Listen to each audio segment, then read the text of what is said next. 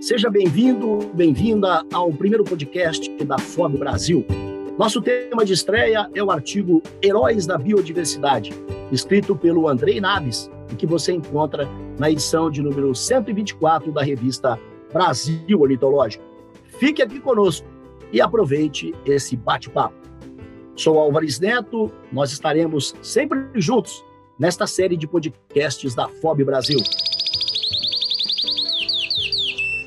Nosso primeiro convidado é Andrei Naves, 25 anos, diretor do segmento de psitacídeos da FOB e criador há 10 anos.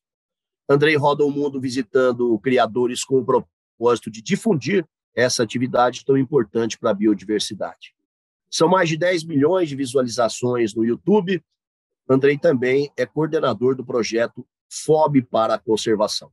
Andrei, seja bem-vindo ao nosso podcast da FOB Brasil. Bom, muito obrigado aí, Neto, pela apresentação. A gente fica até um pouco envergonhado aí, né, de ouvir falando da gente, mas acho que tudo se resume aí ao amor pelas aves, que eu acho que é o amor também de todo mundo que está acompanhando aí a gente nesse podcast, nessa ideia maravilhosa aí da FOB, né, esse projeto que é um papo mais descontraído aí sobre o mundo da criação. Eu acho que isso faz muito parte do criador, né, esse bate-papo, essa amizade então é um prazer estar aqui com vocês é, nesse dia de hoje e vamos aí conversar sobre ave, que é o que a gente mais gosta de fazer, né? Andrei, vamos começar por esse, esse projeto FOB para conservação, para a gente abrir o, o, nosso leque de perguntas e também para a gente abrir o nosso leque de conhecimento. O que é exatamente esse projeto FOB para conservação? Qual o objetivo dele? Ô Neto, e a gente começa bem, né? Começa com um assunto muito bacana de se falar, um assunto importante e que é um grande passo que a FOB está dando agora aí, é, em direção à conservação do meio ambiente, né? Então, essa ideia surgiu entre os diretores, né, é, entre os criadores também dentro da FOB, e, e a gente é, vai tentar fazer uma contribuição mais direta da criação em ambiente doméstico para com a conservação.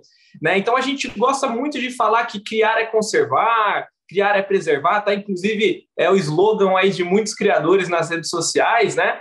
E a gente tem uma ajuda com certeza, né? Uma ajuda efetiva da criação doméstica, por mais que o cara tá criando um canarinho vermelho ou um periquito azul, ele está contribuindo, né, com o desenvolvimento da ciência, né, das técnicas de reprodução, com a oferta legal de animais, né, é, que ajuda aí no combate ao tráfico. Só que agora a gente pensou numa ideia muito bacana para ter uma ajuda mais direta, né, mais efetiva com esse projeto, que é o quê? Basicamente, reverter uma parte da arrecadação uh, do valor das anilhas, né, que é um, é um valor expressivo dentro da federação, onde todos os criadores compram suas anilhas todos os anos para anilhar os seus filhotes, e passar 10% de cada 10 centavos de cada anilha e destinar para projetos de conservação. Isso vai representar um valor alto, inclusive, né, é, é um, um, valor de grande ajuda para esses projetos que dependem muito da iniciativa privada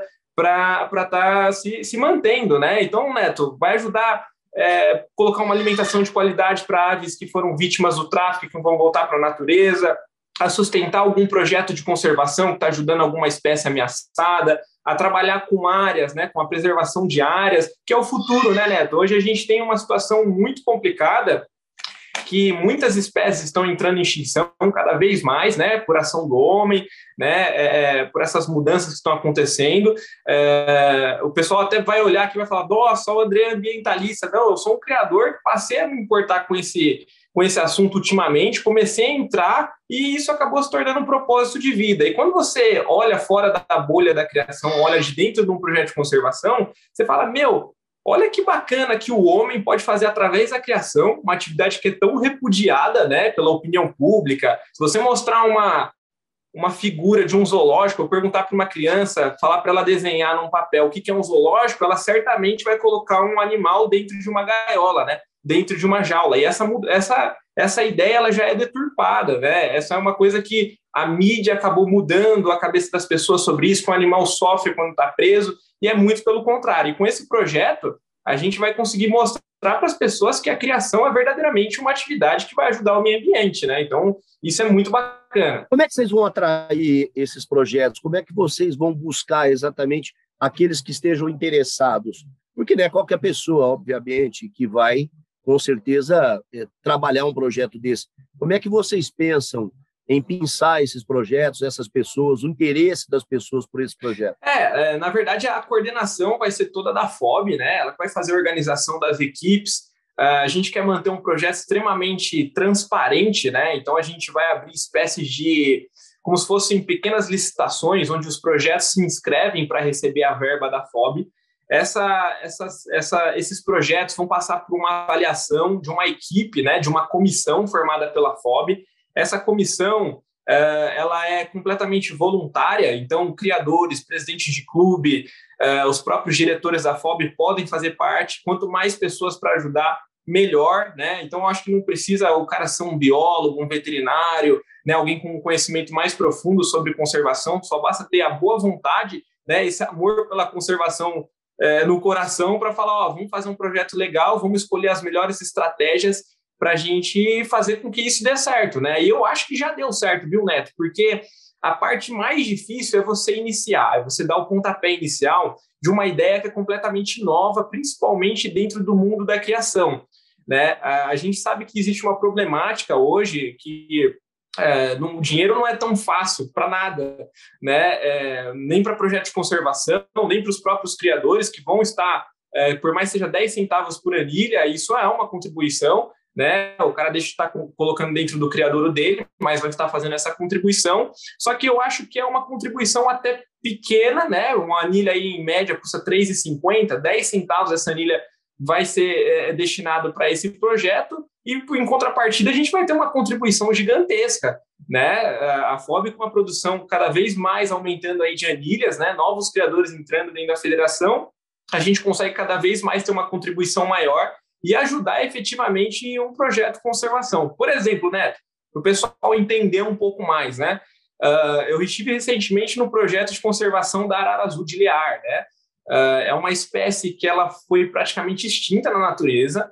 É, ela chegou a ter mais ou menos uns 80 indivíduos na natureza e o pessoal foi fazendo alguns projetos de reintrodução. Hoje ela tem uma população um pouco mais estabelecida, estabilizada, só que ainda corre sério risco de extinção. Por quê?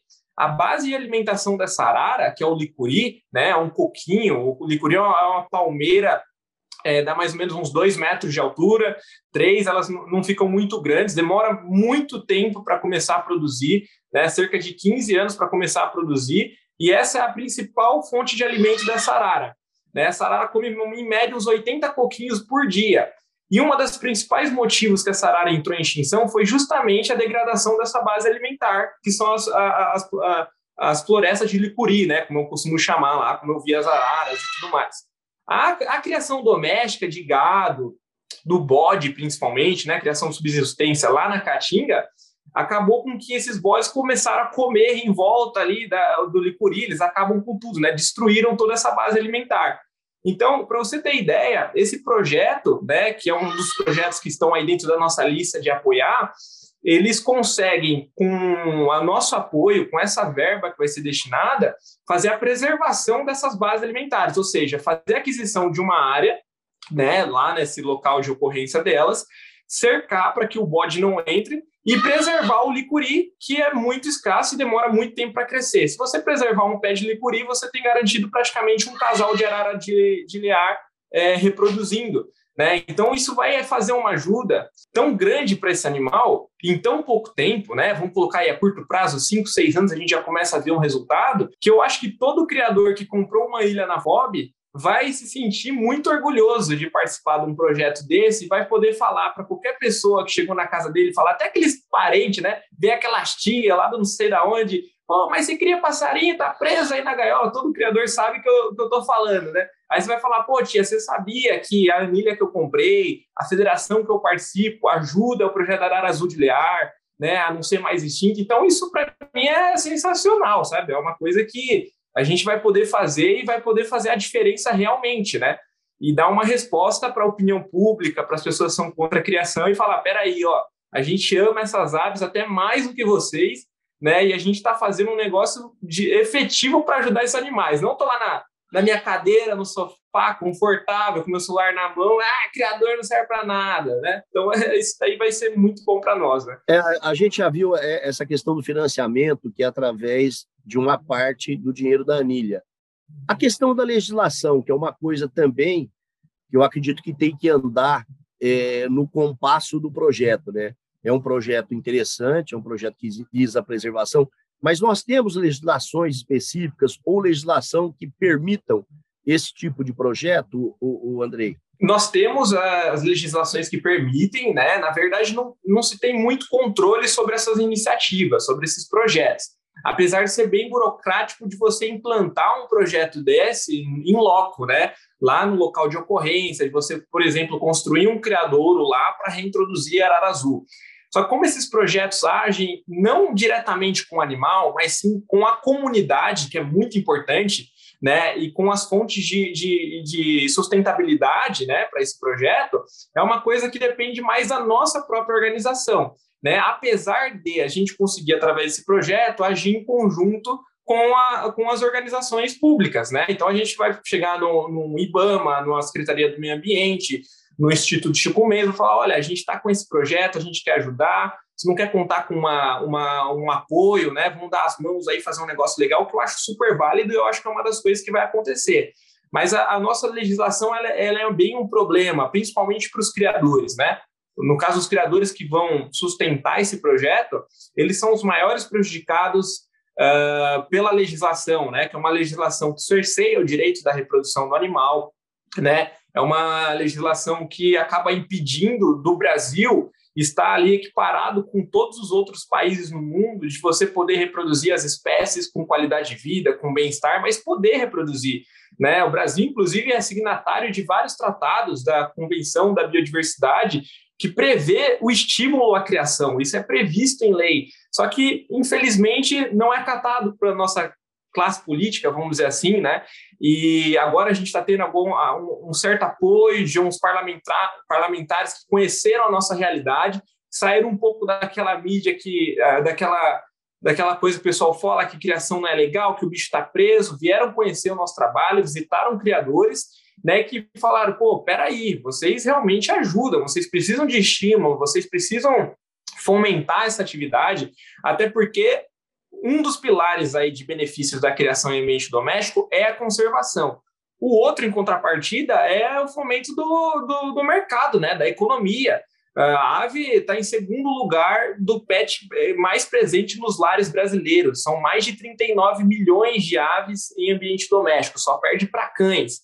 Né? O mercado pet em si, né, que nós fazemos parte, movimenta milhões né? É, gera emprego do cara que trabalha na fábrica de gaiola, do cara que trabalha uh, na fábrica de ração, do veterinário, dos assistentes do veterinário, o cara que construiu a clínica veterinária. Então a gente tem um fomento muito grande e isso hoje representa 0,02 do PIB brasileiro. Então, gente, não dá para fechar os olhos. Né? Falar que, ah, por mero desconhecimento, por mero preconceito, é você não só acabar com um importante setor econômico brasileiro, mas com uma das melhores ferramentas para a conservação da, da, biodiversidade, né, que é esse projeto que a gente está conversando, e da própria ajuda dos criadores, como é o caso da ararinha azul, do montum de Alagoas, que graças aos criadores reproduziram, reintroduziram na natureza, então essas espécies estão sendo salvas graças à criação, né? E também do nosso direito de criar. Pô, eu gosto de criar um passarinho da mesma forma que um meu amigo gosta de ter um cachorro,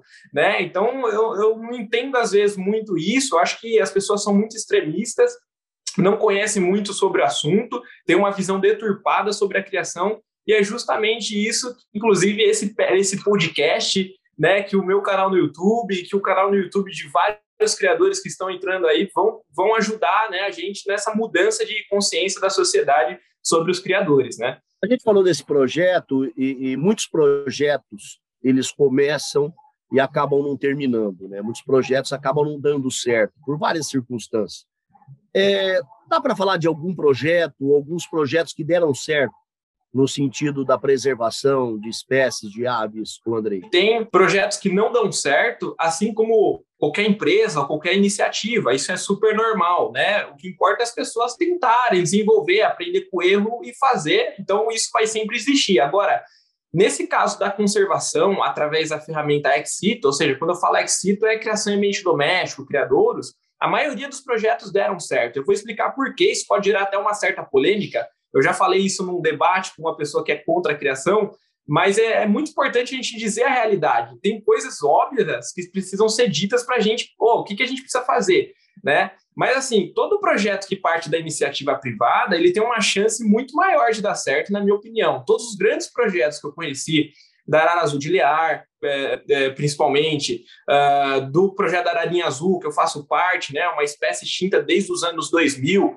é, tem até o filme Rio, né? A criançada aí já deve ter assistido. Tem, tem o Blue lá, faz a representação justamente desse projeto, né? A última ararinha azul que foi solta na natureza desapareceu no ano 2000, desde então não tem mais resultado, e agora esse criador na Alemanha, né, que é esse tipo, mandou 53 exemplares para o Brasil em 2019, pouquinho antes da, da pandemia. Eu estive, acompanhei a chegada dessas aves, elas estão lá na Caatinga, para onde eu devo passar o meu Natal e Ano Novo, lá no meio do mato, quer dizer, meio do mato não, que nem, nem mato tem lá perto né? Mas a gente vai, vai ficar confinado lá mesmo, cuidando dessas aves, que em breve elas estão, é, elas serão reintroduzidas à natureza. Olha que legal, gente. Parece um filme de, de ficção científica, né? Você falar que uma espécie extinta na natureza foi uma pessoa, um criador, reuniu pela Europa, pelos criadores zoológicos, fez a reprodução desses exemplares, inclusive utilizando a inseminação artificial, que é uma tecnologia do homem, né? aumentou a população dessa espécie para mais de 200 indivíduos, mandou 53 para o Brasil e agora vai ser reintroduzido. Então, esse é o maior exemplo de um projeto de conservação através da iniciativa, iniciativa privada, ou seja, do dinheiro do próprio bolso do criador, sem ajuda, sem nada. Ele que fez ali o seu grupo de patrocinadores, de pessoas interessadas, dedicou o seu tempo junto com a sua equipe e tudo mais, teve apoio do governo brasileiro, sim, aí para a questão de, de, trazer questões burocráticas e tudo mais, mas a maior parte do projeto, é, principalmente falando de financeiro, é custeado por essa entidade, por essa ONG, né, esse criador, e deu super certo, né? A gente está um passo de fazer o primeiro uh, lançamento das aves na natureza. Então, provavelmente daqui uns quatro, cinco anos, a gente vai poder ver a ararinha azul criando lá nas caraibeiras, lá na beira do Riacho Melancia, que é uma coisa que a gente só vê naquelas imagens antigas de algum pesquisador que filmou antes de 2000 ou em alguma música lá do sertanejo da região, que são muito bonitas de ouvir, apesar de tristes, né? Porque a gente sabe que a ararinha não, não se encontra mais lá, por enquanto, né? lá atrás, lá atrás você falou desse, desse termo criar e preservar. E aí, no artigo é, da revista Brasil Ornitológico, fala que isso é, não seria um conceito, e sim uma obrigação. Gostaria que você explicasse exatamente é, por que criar é preservar não é um conceito e sim uma obrigação? Essa, essa é uma excelente pergunta, viu, Neto? Eu gostei, hein? Mas é, é, é um pouco. Eu acho que é a obrigação de todo criador, porque a gente trabalha com animais, né? Eu acho que é o mínimo que a gente pode fazer por tudo que aconteceu no passado, né? Eu acho que isso é uma obrigação e eu não acho que é só uma obrigação, eu acho que é uma paixão. Eu garanto para você, né, que se você chegar em qualquer criador e perguntar para ele se ele está disposto a destinar parte do seu plantel, né, principalmente os criadores de aves nativas aqui do Brasil, curió, bicuda, azulão, arara, papagaio, falar assim, olha, a gente está com um projeto, a gente vai destinar 20% da sua produção anual para a conservação dessas espécies. Eu garanto para você que eu tenho certeza que todo criador toparia participar, mesmo precisando daquela graninha para pagar um funcionário, para pagar a ração, que não é fácil, eu tenho certeza que a galera é, toparia. Mas quando eu falo de obrigação, é porque é uma responsabilidade que a gente tem que ensinar os criadores a ter. Né? Eu vejo que muitos criadores eles, eles não, não ligaram ainda o interruptor para é, é a questão da conservação, para o papel dele como criador na sociedade. Ele, é, eu vejo que muitos ainda encaram a nossa atividade como um hobby, como um simples hobby. Eu acho que também é, mas de uma forma bem, bem pequena, dentro de um montante todo que representa no meio da sociedade, né? Então, o criador entendendo a importância dele, é, a obrigação dele, os deveres, né, e os direitos, eu acho que a, a, gente consegue ter uma ferramenta muito bacana, inclusive da própria valorização dele como criador, da valorização das aves dele, né? Ele vai dar um valor maior para o plantel que ele tem para ave, independente de ser um periquitinho australiano de cinco reais ou uma, uma cacatua negra de 250 mil reais, ele vai dar o valor para aquele animal porque ele reconhece a atividade dele, né?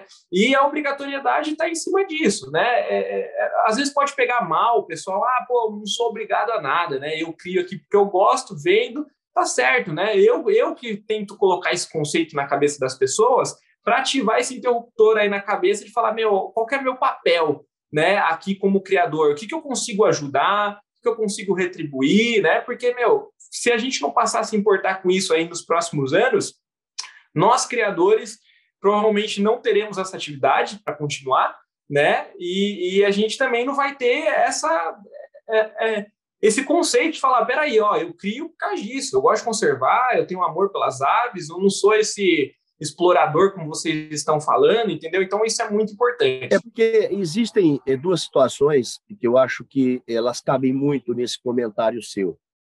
Existe uma coisa que é o tráfico, existe uma coisa que é o comércio. Gostaria que você é, é, me posicionasse exatamente nessa questão, que me parece que elas são próximas, mas são distantes ao mesmo tempo. Uma coisa é você comercializar aves.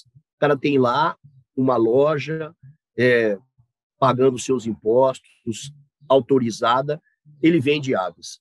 Outra coisa é o tráfico de aves. Gostaria que você colocasse essa questão, que me parece bastante emblemática nessa discussão. Nossa, isso é, é, muito importante. Inclusive, esse é um dos maiores problemas da nossa atividade, né? Porque as pessoas confundem muito traficante com criador, e são coisas completamente diferentes, apesar de parecidas, entre aspas, por uma questão que a mídia acabou empurrando nas pessoas, é né, uma cortina de fumaça. Uh, a gente sabe que o tráfico é a terceira maior atividade ilícita no mundo. Né? Ela só perde para o tráfico de drogas e armas, gente. Então, isso é uma coisa muito grande. Verdadeiramente malfeitores, né? A gente não consegue nem chamar essas pessoas. É uma atividade tão inescrupulosa que a gente não consegue denominar de, de, é, direito, porque traficante é um termo muito simples para um cara que faz uma coisa tão né, é, é, absurda com um animal. Mas é, a gente tem esse, essa problemática das pessoas associarem o criador com o traficante. E isso é uma coisa muito complicada, porque são coisas extremamente diferentes. Quando o cara fala assim, ah, fulano de tal, um criador fez é, sacanagem, né? Uh, isso não é um criador, isso é um traficante ele tem as aves, né? O criador ele trata de uma forma diferente. Ele fornece o melhor para sua ave, melhor alimentação, melhor ambiente, se preocupa com o bem-estar, com a qualidade de vida, né, com a reprodução daqueles animais. Um animal bem de saúde, bem adaptado, é, ele vai reproduzir. Pelo contrário de um animal que não tem uma boa alimentação, um bom ambiente, um bom manejo para formar o casal, esse animal não vai reproduzir. Então, o traficante é simplesmente um malfeitor que retira animais da natureza para pura e simplesmente lucrar em cima disso. Tem um relatório da Rentas, né, uh, que foi realizado. Esse relatório apresenta um dado muito triste, mas importante da gente saber que uh, a cada 10 animais capturados na natureza, apenas um chega vivo no destino, ou seja, outros nove morrem. Né? Então a gente calcula que se um criador de papagaio, né, que é uma das espécies mais traficadas aí, reproduz um papagaio em ambiente doméstico de forma sustentável, de casais legais, com todas as autorizações, com bom manejo, alimentação e tudo mais, outros nove deixam de ser capturados na natureza. Então, essa é uma estatística muito importante para a gente utilizar, porque verdadeiramente a criação é, legal ela gera uma demanda, né, ou gera uma oferta legal para as pessoas que querem ter um animal de estimação diferente em casa, um animal silvestre, entre aspas. Né? Silvestre é só o animal que é da natureza. O que está aqui em ambiente doméstico já foi reproduzido várias gerações, eu chamo de nativo. Eu acho errado chamar de silvestre, né? mas só para entender um pouco desse conceito. Então, é, é, a, a criação ajuda verdadeiramente a acabar com o tráfico, bate de frente com o tráfico. Na, no meu ver, é uma das principais é, formas de você combater o tráfico. Né? A gente tem uma demanda histórica né? né? É, é por, por, por animais desse tipo, como animais de estimação. Né? Isso vem dos índios. Gente, os índios chamavam esses animais de xerimbabo, né? Uma coisa que gosta, aquela coisa tem um, um comportamento não de não de usar o animal para qualquer coisa, mas é era, um, era uma relação afetiva que os índios têm, ainda têm, né, com esses animais, pegar uma arara, ter um papagaio e tudo mais. Isso vem de milhares de anos atrás, né? A gente tem registros é, de, de, grandes impérios que né, os imperadores adoravam. Alexandre o Grande, por exemplo, era um apaixonado por aves. A gente pode dizer até que ele era um criador, porque ele chegou a reproduzir algumas espécies. Algumas espécies, por exemplo, o Psitácula Alexandre, né, é em homenagem uh, ao, ao, Alexandre o Grande. Né? Tem outros grandes nomes. Existem é, é, uh, registros de, de papagaios mumificados no Antigo Egito. Né? Foram encontradas múmias de papagaios né? inclusive papagaios que não eram daquela região, né? que foram trazidos da África e até de outros lugares. Então, isso é histórico, é uma demanda histórica. O ser humano se encanta por animais, principalmente aves, há muitos e muitos anos. Né? Eu tenho uma, uma pintura, eu gosto muito de usar essa pintura em algumas matérias para explicar às pessoas essa, essa história, né? Chama Demenagerie, né? Que é o zoológico em francês.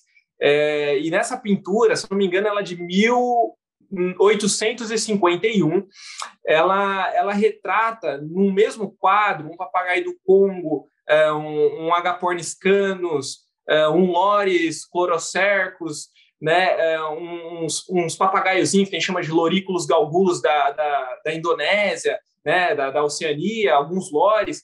Ou seja, isso mostra que naquela época, na Europa, já existia o comércio desses animais, porque numa mesma pintura tem animais da Oceania, animais da África e tudo mais. Então, isso prova esse comércio há muitos anos atrás.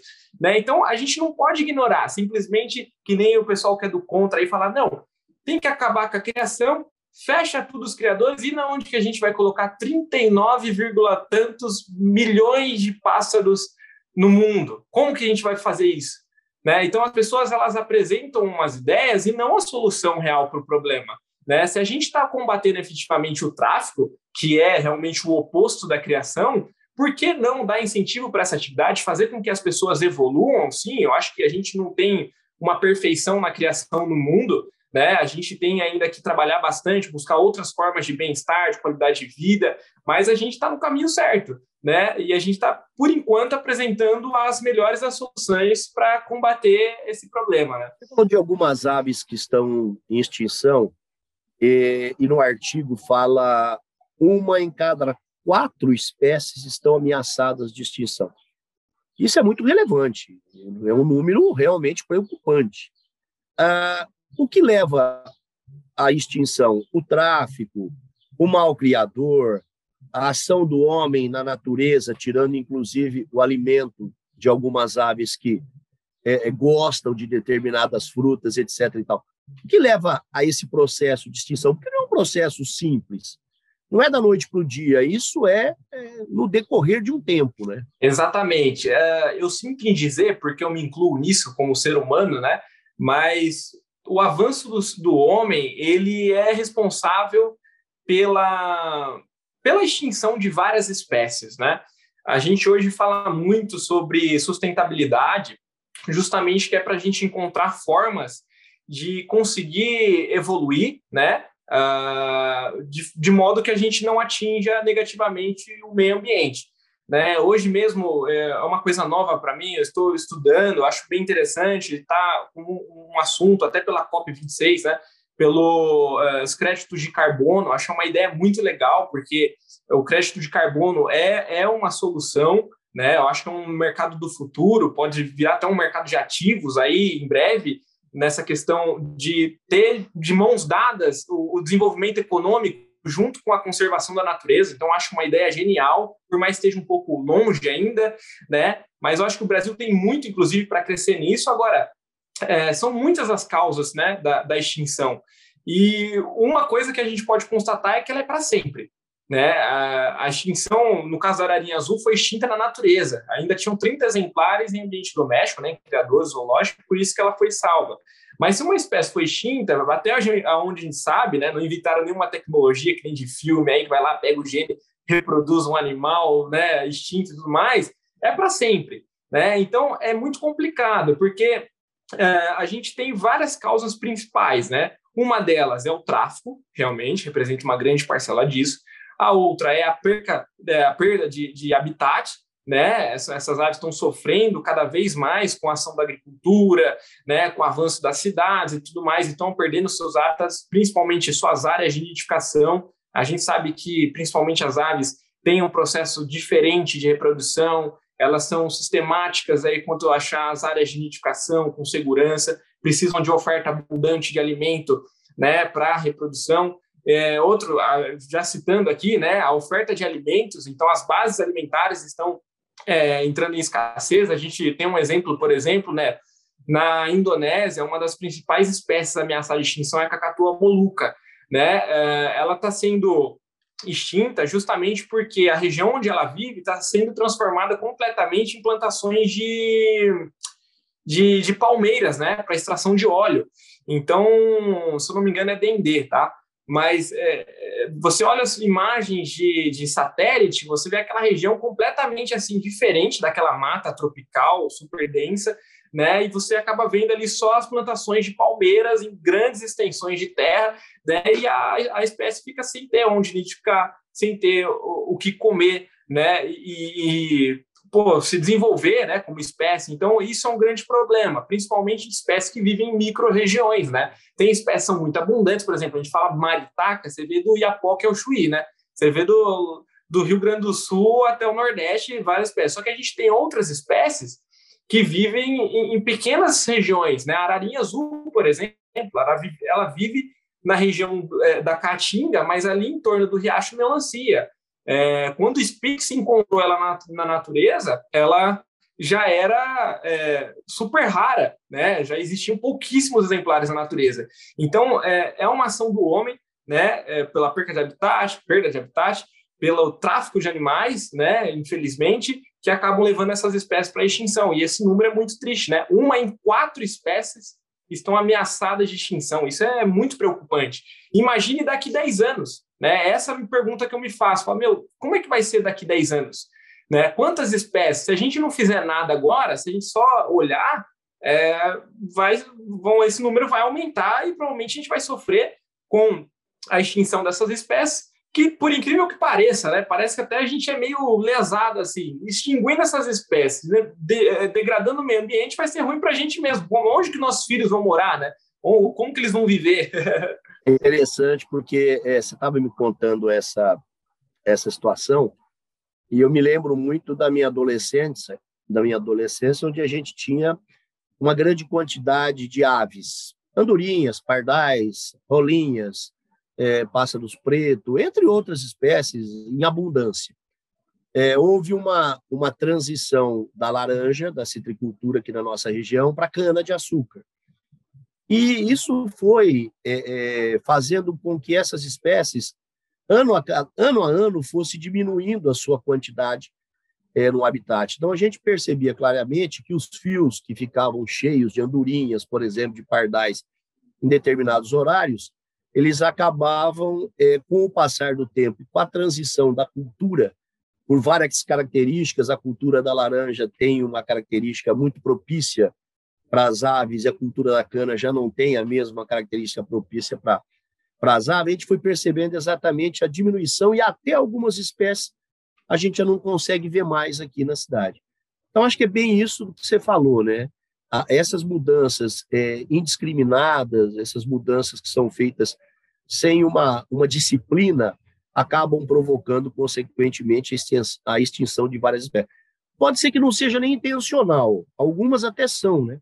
porque elas tiram proveito do meio ambiente, mas outras a gente percebe que, às vezes, a ação do homem ele não quer fazer isso, mas acaba acontecendo, né, André? Então, eu, eu acho, e assim, é, às vezes o pessoal né, até os amigos que conhecem falam, pô, o Andrei tá um, um ambientalistazinho, né? Tá falando igual aquele galera do Greenpeace e tal. Mas eu acho que assim, ó, a gente tem que saber o que realmente está acontecendo e saber também que existe um outro lado. Eu, por exemplo, sou super é, é, é a favor do desenvolvimento agrônico agrônomo, né? É, eu acho que é super importante para nós, né? Para a sociedade em geral, para a economia, mas eu acho também que isso tudo pode andar de mão dada. né? Como, por exemplo, esse negócio dos créditos de carbono. Gente, isso é genial, né? Isso, eu acho que tinha que ter um podcast só para a gente falar sobre isso, mas porque é um assunto extremamente é, complexo e tal, um pouco difícil de entender no começo. Mas se vocês estão aí em casa, é, parar e pesquisar um pouco o que, que é crédito de carbono, o que, que isso pretende ajudar o meio ambiente, isso é muito interessante, porque é justamente essa ligação né, entre é, o sustentável né, a, a, o desenvolvimento econômico e tudo isso junto. Então, eu, eu também não acho que é não, ah, intocável. Né? Tem um texto, inclusive, que eu acho que o Brasil é o que mais sofre com isso, né? Uma pressão é, global aí de todos os outros países querendo colocar o Brasil como um vilão ali da, da, da Amazônia, dos animais e tudo mais. o Brasil é um dos países que mais é, conservam, que mais preservam no mundo, né? Aqui a gente verdadeiramente tem leis para isso, né? Leis bem rígidas, eu acho que precisam ter até inclusive mais, só que assim, a gente já está num caminho bem diferente de, de, todo o resto do mundo, né? E tem um texto que é muito interessante, muito interessante. Se eu falar errado aqui, até peço perdão, mas é Farms Here, Forest There, né? Então, é, é, fazendas aqui, florestas lá. Uh, na Europa, a galera quer fazendas lá né? E as florestas aqui na Europa, no mundo todo, aliás, né? Que o Brasil, não, o Brasil tem que preservar aqui, isso aqui lá, mas o Brasil faz isso. Eu acho de uma forma bem feita, só que a gente pode fazer ainda mais. E fazendo isso, andando de mão dada com a sustentabilidade, eu acho que o Brasil tem tudo para se tornar uma potência muito grande nos próximos anos. Inclusive, voltando para o assunto aí da criação, eu acho que a gente tem tudo para se tornar um dos, um dos países que mais concentram criadores, porque a gente tem uma fauna e flora espetaculares, não estou falando só de aves, a gente pode é, criação de répteis, criação de anfíbios, de anfíbios é, mamíferos e tudo mais. Eu tenho um relatório na mão aqui com 600, 600 páginas, incrível, que mostra os benefícios da criação, por exemplo, de jararaca, né, para extração do veneno, para produção de, de, de remédio. É uma atividade que causa pouquíssimo dano, né? quase zero, inclusive ajuda a conservar, porque as pessoas, essas jararacas é, são trazidas por fazendeiros, que ao invés de matar ela lá que está dentro da casa e tudo mais, leva para o projeto, né, e acabam tendo uma... É assim, dá para fazer tanta coisa, né, tanta coisa legal que, assim, eu não sei por que isso ainda não é feito, né, só que ao invés de eu ficar reclamando, ah, por que, que a FOB não faz isso? Ah, por que, que o político lá faz isso? A gente tenta fazer de alguma forma a nossa parte, né? Tenta entrar nisso e ajudar alguma contribuição, dá cabeçada, erra, é assim mesmo, fala besteira, mas depois conserta. Isso é um processo de evolução, né? Mais uma coisa que você falou, você até citou aí da cana-de-açúcar, né? É, você sabe qual que é a espécie de ave mais rara do mundo? Não, não sei. É o mutum de Alagoas. Porque o mutum de Alagoas, ele foi pego, né, os últimos exemplares pelo Pedro Mário Nardelli, é um cara que eu acho que todo brasileiro, todo criador devia ter esse nome na ponta da língua e talvez um quadrinho no fundo do criador homenageando esse cara, porque é a verdadeira representação da criação. Ele pegou os últimos exemplares dessa espécie, que é o mutum de Alagoas. O mutum de Alagoas, ele foi praticamente dizimado pelo programa pró-álcool do governo na década de 70, na região da Mata Atlântica e ali em Alagoas. Então, ele é, viraram pequenos fragmentos de mata, porque o resto virou tudo plantação de cana-de-açúcar, e o que tinha, a população acabou matando, porque é um galinhão, né? É, uma, é um mutum, é um cracídio.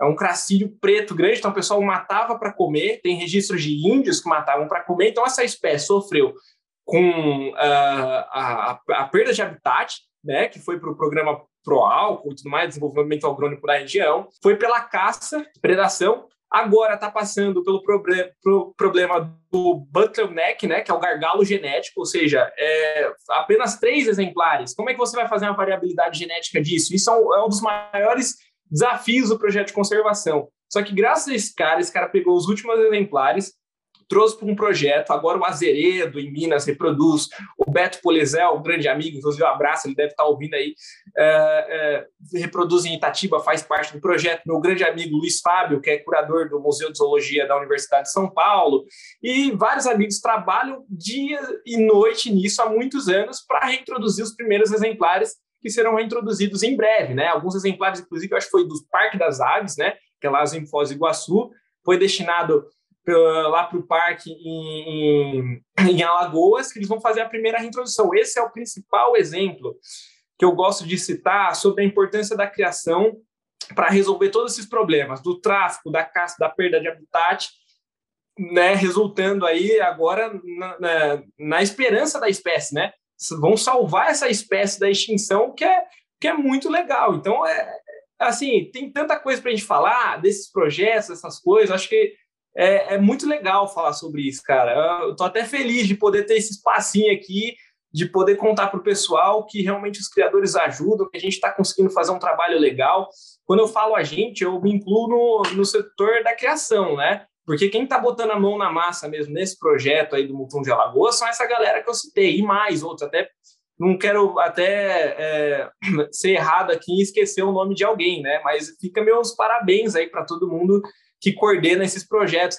E assim, Neto, eu sei que eu falo demais aqui, mas é legal essa espécie e ela é mais rara do que a Ararinha Azul, né? Só que a Ararinha Azul ganhou um filme na Disney, é bonitinha, pô, dança. Agora o outro que é uma galinha uma preta, né? A galera não tá muito nem aí. Isso não traz tanta visibilidade. Essa, essa visibilidade quem tem que trazer somos nós criadores. Quando a FOB posta aí alguma coisa nas redes sociais, mais os criadores têm que usar a maior força que tem, que são as redes sociais aí, e compartilhar isso, né, apoiar essas iniciativas. Quando sai uma matéria no jornal desse projeto, compartilhar, mandar para a família, mandar lá para aquela tia que vai na casa no final do ano e falar: ah, você fica criando passarinho e tudo mais. Isso é muito importante. A gente precisa divulgar.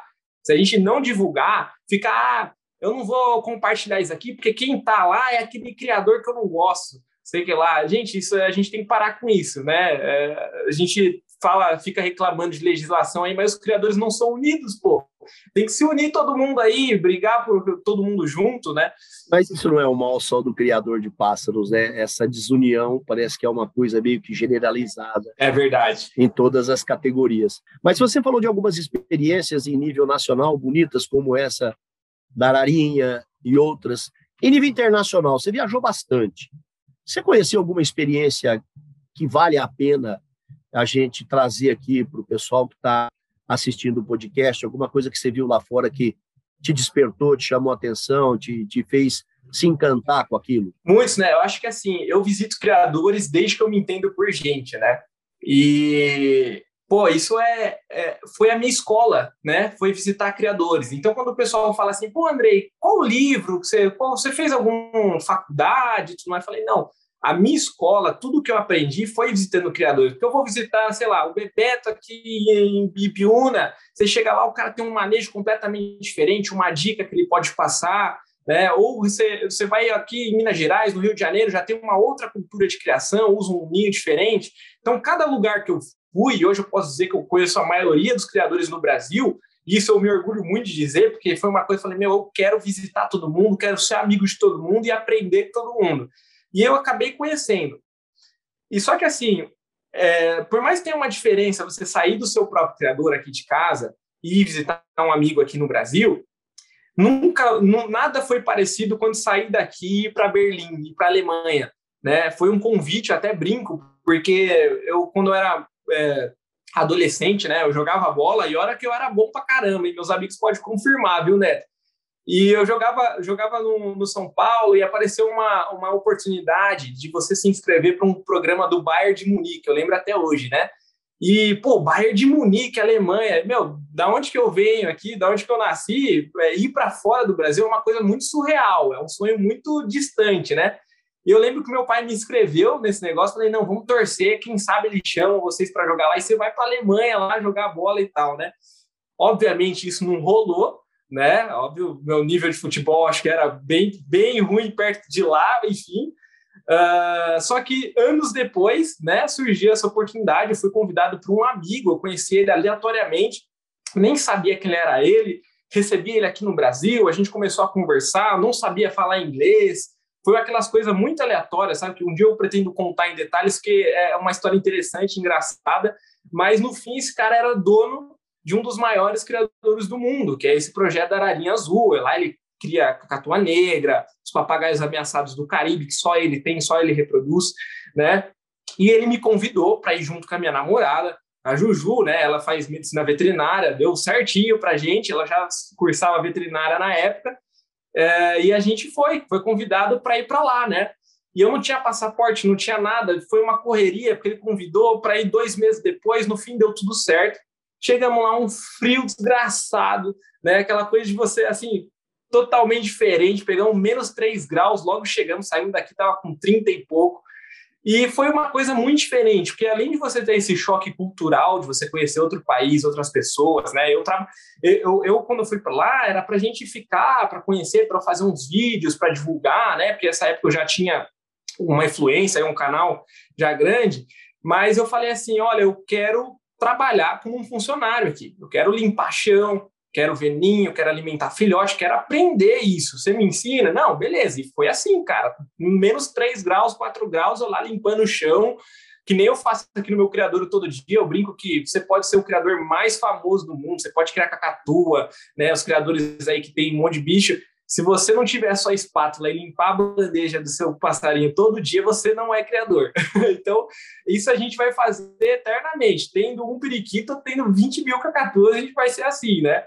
E lá eu fiz exatamente isso. Então, foi um aprendizado muito grande, foi um choque de realidade muito grande para mim, porque eu vi uma outra experiência, eu vi uma técnica. Os alemães, quase em tudo, né? Eu, eu eu acho que assim detalhes para eles fazem todas, toda a diferença. Isso na criação realmente faz a diferença, né? Então eu vi uma, uma dieta, né, uma rotina de alimentação das aves diferente. Eu trouxe essa tecnologia, esse conhecimento para o meu criador e mudou completamente da água para o vinho meus resultados. Né? Então, às vezes, as coisas que a gente fala nos grupos de WhatsApp, que a galera fala, ah, você está falando besteira, eu aqui eu uso isso há 40 anos e dá certo, né? É uma coisa que a gente resolveu mudar um pouquinho e deu super certo. E foi mais isso que me chocou, sabe? De você chegar lá, o cara pesar a ração, pesar a semente em questão assim, gramas. Eu tenho um vídeo, depois eu até mando para a galera, mas acompanhe lá no Instagram, não sei. É, é, tem um amigo que eu conheci lá, ele é um russo, é um moleque jovem, entende tudo sobre reprodução de papagaios e todos os dias ele tem uma balancinha de precisão e ele vem com um copinho e vai colocando assim, ó, grãozinho por grãozinho, porque se deu, tinha que dar 32 gramas para o papagaio se alimentar na parte da manhã. Então dava 33, ele arrancava o grãozinho. Dava 32, ele colocava um. É preciso. E aquela ave ela tem uma alimentação três vezes por dia, diferentes alimentações, e quatro vezes por ano ela é, muda de acordo com a sazonalidade da natureza. Então foi uma coisa assim, um aprendizado, Neto, que eu falo assim, cara, eu podia ter feito qualquer faculdade, qualquer lugar, eu não ia aprender. E uh, tem outras coisas também que parece para a gente super simples que a gente acaba passando para eles, entendeu? Então isso que é muito legal. Mas a primeira vez que eu cheguei e vi um Amazonas San Vincent, que é um papagaio da, da ilha de São Vincent, né, no Caribe, super ameaçado.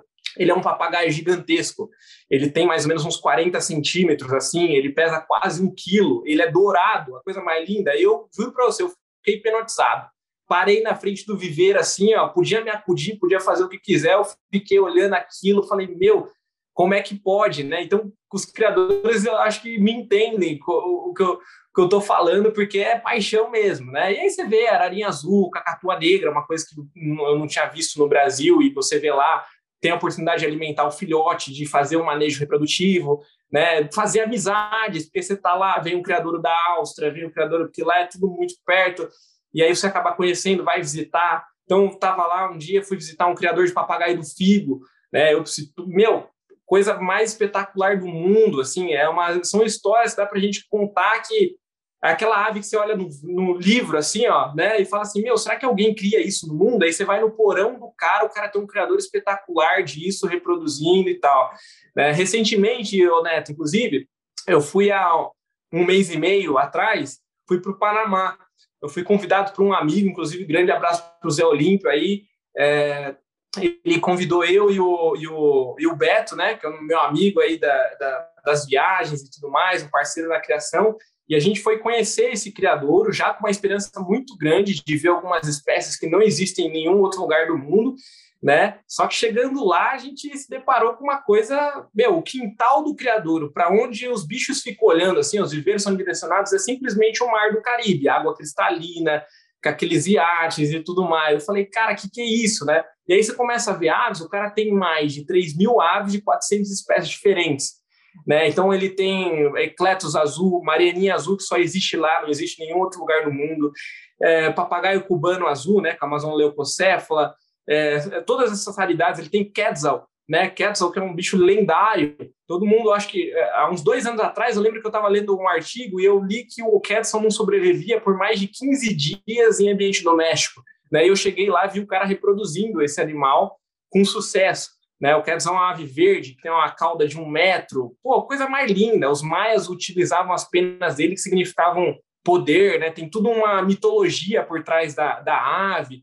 Ela tem o, o peito vermelho, falam que é porque ela deitou em cima uh, do, do, do chefe maia, lá quando os espanhóis chegaram é, na, na, lá, lá na, nessa região, né, da Mesoamérica, dominaram tudo, mataram todo mundo e parece que esse Quetzal pousou em cima do chefe, né, e se manchou de vermelho. E isso é uma história que inclusive fundou a Guatemala. Então assim, a gente fala, eu, quando eu falo para minha família, eu falo assim, meu, é, é, são aves. O pessoal fala, é, tá, tá viajando, né, passarinho e tudo mais. Mas existem tantas histórias por trás disso né? Existem é, tantas coisas legais que a gente tem para falar sobre isso que é muito bacana, cara.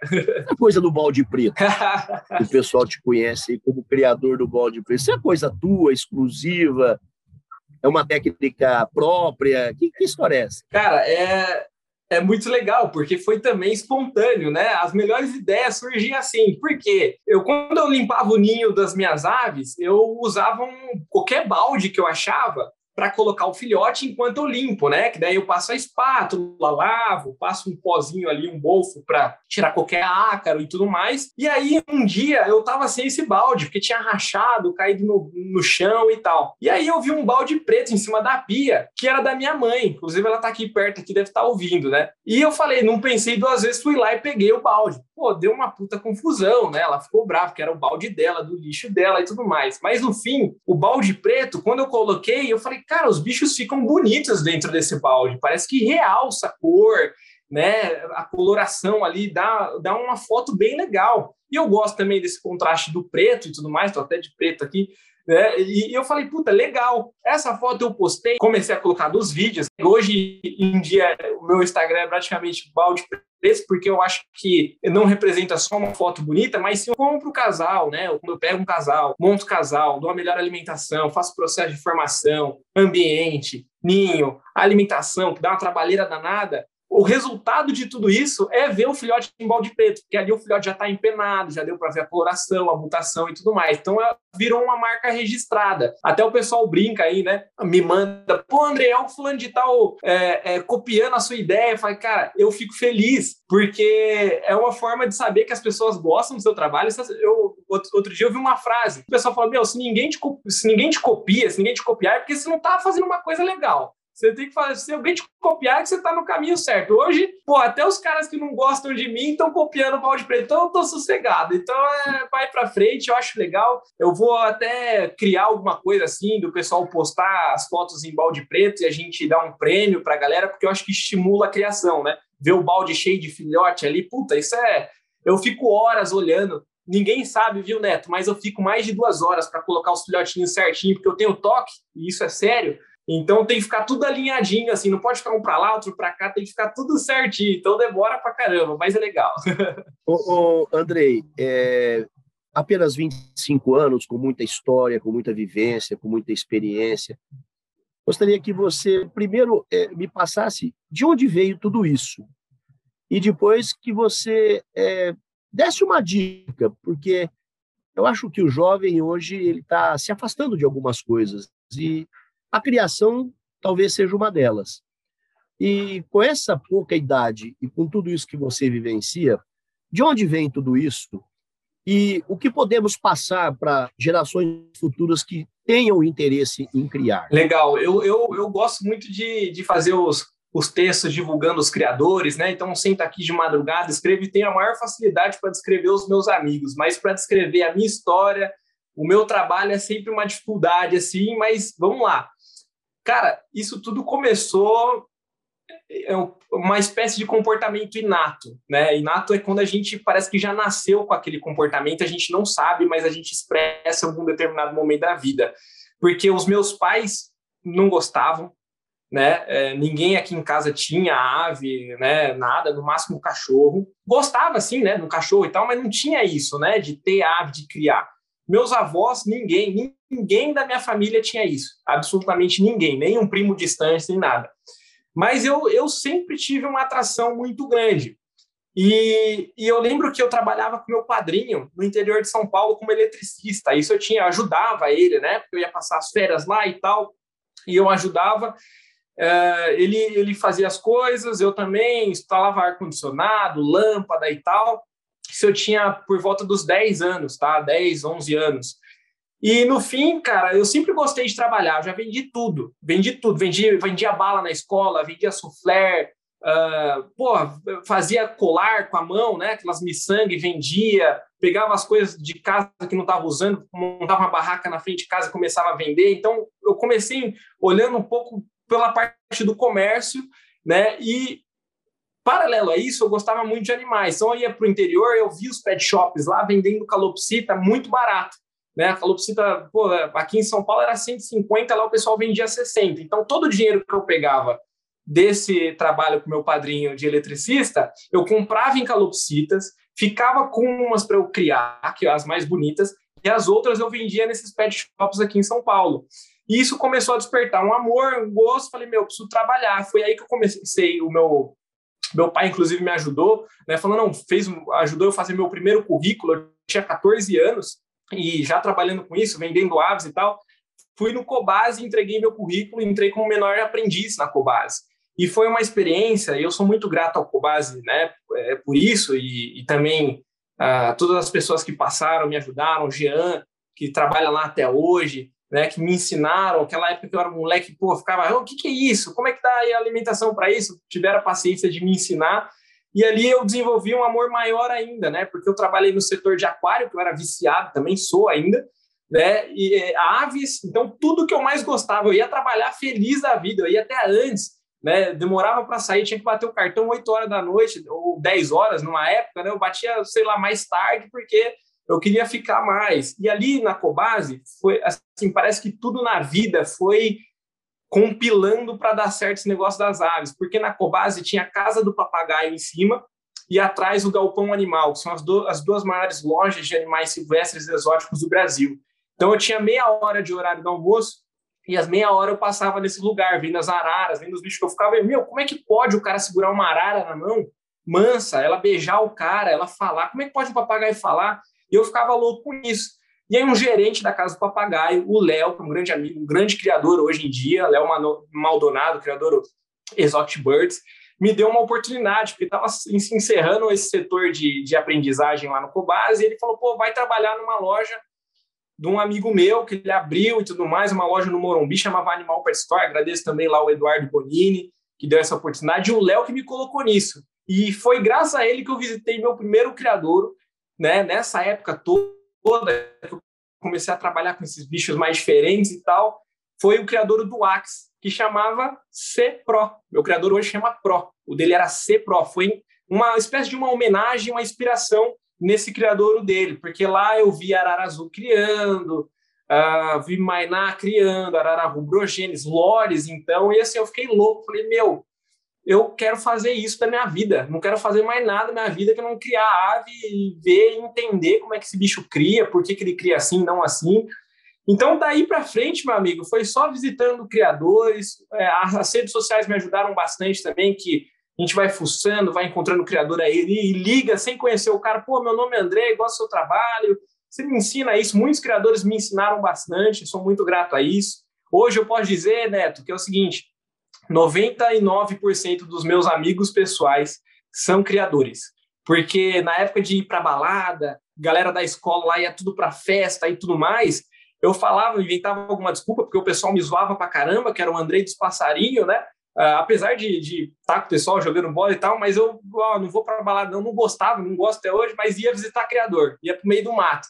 Então, meus amigos hoje é tudo 60, 70 anos, e, e assim, isso me trouxe uma experiência muito legal, né? é que até com, conflita aí com, esse, com essa pergunta que você diz, que o jovem está se afastando muito, justamente pelas influências, né? Porque é, é uma manada, a galera vai para onde está indo. Então a galera ah, é, quer, é isso, é videogame, é tudo mais. É legal, é legal dentro da sua realidade. Eu acho que tem, tudo tem um tempo para a pessoa se descobrir. Eu acho que ninguém, apesar de gostar daquilo, a pessoa tem que fazer o que gosta. É um conselho que eu dou para o pessoal. Não adianta seguir. Uh, tem vários amigos que, pô, às vezes vão fazer o que o pai quer fazer, né? Pô, vai fazer uma faculdade assim, mas não são felizes. Eu falo que, independente do que você fizer, se você gostar de fazer, o retorno, a recompensa é uma questão de, de tempo, é uma consequência do seu trabalho. Né? Então eu sempre fui tive um, um pouco de incerteza assim sobre a questão financeira, né? Se dava para viver disso, se era legal e tal. Apesar das, das dificuldades, né? Do, dos muros que a gente tem que pular todo dia aí, é uma coisa assim que nada paga a sua felicidade. De você, pô, eu acordo todo dia aqui, seis horas da manhã para tratar os bichos felizes da vida. Fico até ansioso quando tá com filhote no ninho para ir lá abrir, pego, vou visitar criador. E hoje eu tenho uma vida, cara, que é uma vida que eu dou graças a Deus, né? Porque Pô, um dia eu tô lá na Alemanha, outro no Panamá, né? Vai pro projeto da Ararinha Azul. Pô, pega uma Ararinha Azul, você chora, né? eu choro, você fala, puta que pariu, que negócio legal, né? Que, que, que legal o que eu tô fazendo, uma coisa que eu poder contar com meus filhos. Pô, você lê, ó, essa espécie aqui, ó, ajudei a salvar esse bicho. Então, eu acho, na minha cabeça, eu acho que posso estar muito errado, mas na minha cabeça, é, salvar uma espécie da extinção ou contribuir de alguma forma com isso é uma coisa tão tão legal assim como ser humano, sabe? Eu acho que não tem mais nada legal para fazer além disso. Então eu estou super realizado, né? E a dica que eu dou para a galera, para os criadores agora, né? Saindo um pouco do jovem para os criadores, é para criar por amor, né? Não criar por se eu tivesse caído nessas coisas, ah, cria aqui, fico milionário e tudo mais, teria dado tudo errado. Né? Eu acho que tudo é uma questão de tempo, tudo um passo de cada vez. Pô, junto a graninha, quero comprar essa ave porque eu gosto, compra, e isso vai dar certo com certeza. É um mercado legal, é um mercado grande que dá muitas oportunidades, não só com isso, mas com os produtos, subprodutos, né, gaiosas, coisas. Então é um negócio bacana. E quem leva isso também como um, um plano B ali, como um hobby, é bacana também, porque eu tenho amigos, Neto, que o cara fala assim, pô, Andrei, eu tinha um vício, cara, em bebida, uh, não gostava de ficar em casa, eu era loucão mesmo, saía aí na noite, deixava a família em casa e graças aos passarinhos, cara, agora eu fico lá, meu filho cuida comigo, minha mulher, né? Até brinco com a minha mulher, com a minha namorada aqui, né? Ela fala, pô, que você vai? Já tá saindo coberto de novo para visitar um criador. Eu falei, calma que a gente é criador. Se passar, pode passar qualquer mulher na nossa frente, mas se tiver um papagaio lutino aqui do lado, a gente vai ficar olhando o papagaio lutino, né? Então é coisa nossa de criador, é, é isso, e eu acho que é, é super saudável, é uma atividade família. A FOB tem ajudado a incentivar esse projeto família, né? Também, o Adote um Criador, por exemplo, é isso, de incentivar novos criadores. Para finalizar aqui, até citar o César deve estar ouvindo. O César é, é, faz parte aí da FOB, ajuda na, nas transmissões online, tudo mais, é um grande amigo. E eu, eu fui outro dia com ele num shopping, e eu estava sentado num shopping lá no interior, lá em Dayatuba, e numa mesa, e vem um, um, menino, assim, do nada, saiu de lá dentro do McDonald's, um menino mesmo, devia ter uns 15 anos e tal, e veio com um papel na mão e falou assim, pô, você sabia que você comprar mais um lanche aqui, você ganha um desconto se você responder esse formulário e tal? Eu olhei assim para ele, pô, legal, tudo bem, já sabia e tal. Ele falou, não, tô brincando. Eu só usei isso aqui que é para desculpa de eu sair lá do balcão e vir aqui falar com você. Eu assisto seu canal, sou seu fã, comecei a criar por causa de você. Eu acho que eu fiquei mais emocionado que ele, assim, porque eu falei, cara, a gente está conseguindo incentivar as pessoas, né, a, a, a, trazer uma atividade bacana. A gente está com um canal que a gente não fala sobre mulher pelada ou carro, essa coisa. a gente fala sobre passarinho e a galera tem se inspirado né? Tá dando super certo. Então, isso é, é um propósito. Por mais que a gente não, não dê dinheiro, essas coisas é uma coisa que nada paga. É um valor intangível, assim, o que a gente está conseguindo fazer, sabe? Quais são esses canais que você usa, o Andrei, na rede social? Eu tenho a, a Bird TV, né, que é o nosso canal principal, e eu uso mais o meu Instagram, né, que é Andrei, arroba Andrei Naves Oficial. Então, lá é por onde a gente está mais ativo. Às vezes a gente dá uma sumida, que nem agora, até para organizar esse podcast aqui foi uma doideira. Peço desculpa aí para vocês, mas estão acontecendo alguns projetos muito legais, né? Estou num momento muito bacana, algumas oportunidades, algumas pessoas que, que estão é, é, decidindo apoiar o nosso trabalho. Então, assim, eu falo que eu sou um, um youtuber falso, né? Porque eu não tenho esse, essa sede por postar vídeo. O pessoal reclama, pô, Andrei, dois meses sem postar um vídeo e tal. Mas o principal aqui são as minhas aves. Não adianta eu postar um vídeo todo bonitinho lá, reproduzindo lá, e aqui tudo sujo, os bichos tudo jogando. Não, principal as minhas aves, e isso dá trabalho, né? Tem que lavar todo dia, alimentar e tudo mais. Então, é, às vezes eu dou uma sumida, mas a gente é ativo lá, a gente posta algumas coisas, principalmente aves, né? A gente gosta de brincar também, uma coisa mais é, é, é, é descolada para atrair o público mais jovem também, que a nossa intenção é de incentivar as pessoas nessa, nessa atividade que a gente tanto ama, né? André, primeiramente eu quero agradecer muito essa sua abertura aí para a gente conversar, para fazer o podcast. Foi muito legal para mim essa experiência, eu acho que é um aprendizado que a gente tem com outras pessoas, a gente vai estabelecendo referências, principalmente na questão da sustentabilidade, na questão da preservação das espécies. É, Para fechar essa, não é nenhuma entrevista, né? é um bate-papo. Primeiro, eu queria dizer que você tem uma ascensão muito grande com relação à tua arara. Porque você disse que ela ia gritar durante a entrevista e eu não ouvi ela gritar absolutamente nada. E eu gostaria que, em poucas palavras, você dissesse para mim quem são os heróis da biodiversidade. Ah, legal. Bom, primeiro a minha arara, ela começou, ela deu dois gritos aqui, a minha mãe foi lá e deu uma banana para ela. Eu acho que ela ficou quietinha e ah, tal, né? Então Porque tá ela, come, ela tá costuma em todas as lives, ela vê minha voz aqui e começa a gritar, né? Pô, ela achou dó, né? Mas um dia eu vou mostrar para a galera aí no próximo podcast a gente faz e, e vai ser bem bacana, né? Mas assim, né, eu até arrepia de dizer, cara, porque eu, na minha opinião, né, por tudo que eu tenho vivido, assim, os verdadeiros heróis da biodiversidade são os criadores, né? Óbvio que tem várias pessoas envolvidas nesses criadores que eu falo, né? Eu acho que o veterinário, o papel do biólogo, né, do zootecnista, eu acho que todos os profissionais envolvidos com isso, uh, as pessoas que estão envolvidas com os órgãos ambientais também, é, apesar da gente ter um certo uh, um certo receio assim né do que, do que o órgão pensa sobre a criação e tudo mais tem pessoas lá que são super a favor que apoiam né que tentam ajudar. Então eu acho que mas assim resumindo os, os criadores são os heróis da biodiversidade. Isso eu posso falar com propriedade né com esses exemplos que a gente pode dizer. É, é, eu acho que é muito é, é muito legal a gente falar isso sabe? Porque é uma coisa que precisa mudar na cabeça das pessoas os criadores verdadeiramente ajudam o meio ambiente. E eu não falo isso porque eu sou criador. Se você perguntar para qualquer pesquisador, qualquer pessoa que está dentro da área é, é, científica, né, dentro da academia e tudo mais, nós temos o Luiz Fábio, por exemplo, que é o camisa 10 da ornitologia mundial, né, dentro da comunidade científica. Ele é um dos principais defensores da criação como forma para conservação, forma para o combate ao tráfico.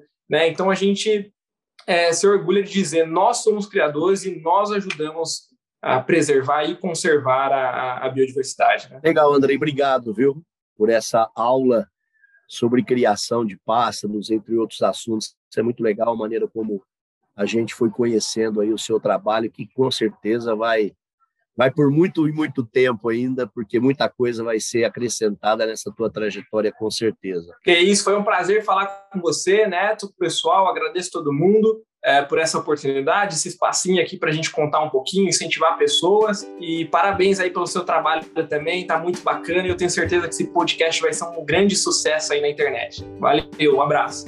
Se você gostou desse bate-papo, curta, compartilhe, Siga a FOB Brasil nas redes sociais: Instagram, Facebook, YouTube e agora também no Spotify. E deixe nos comentários qual tema você gostaria de ouvir por aqui. Até mais!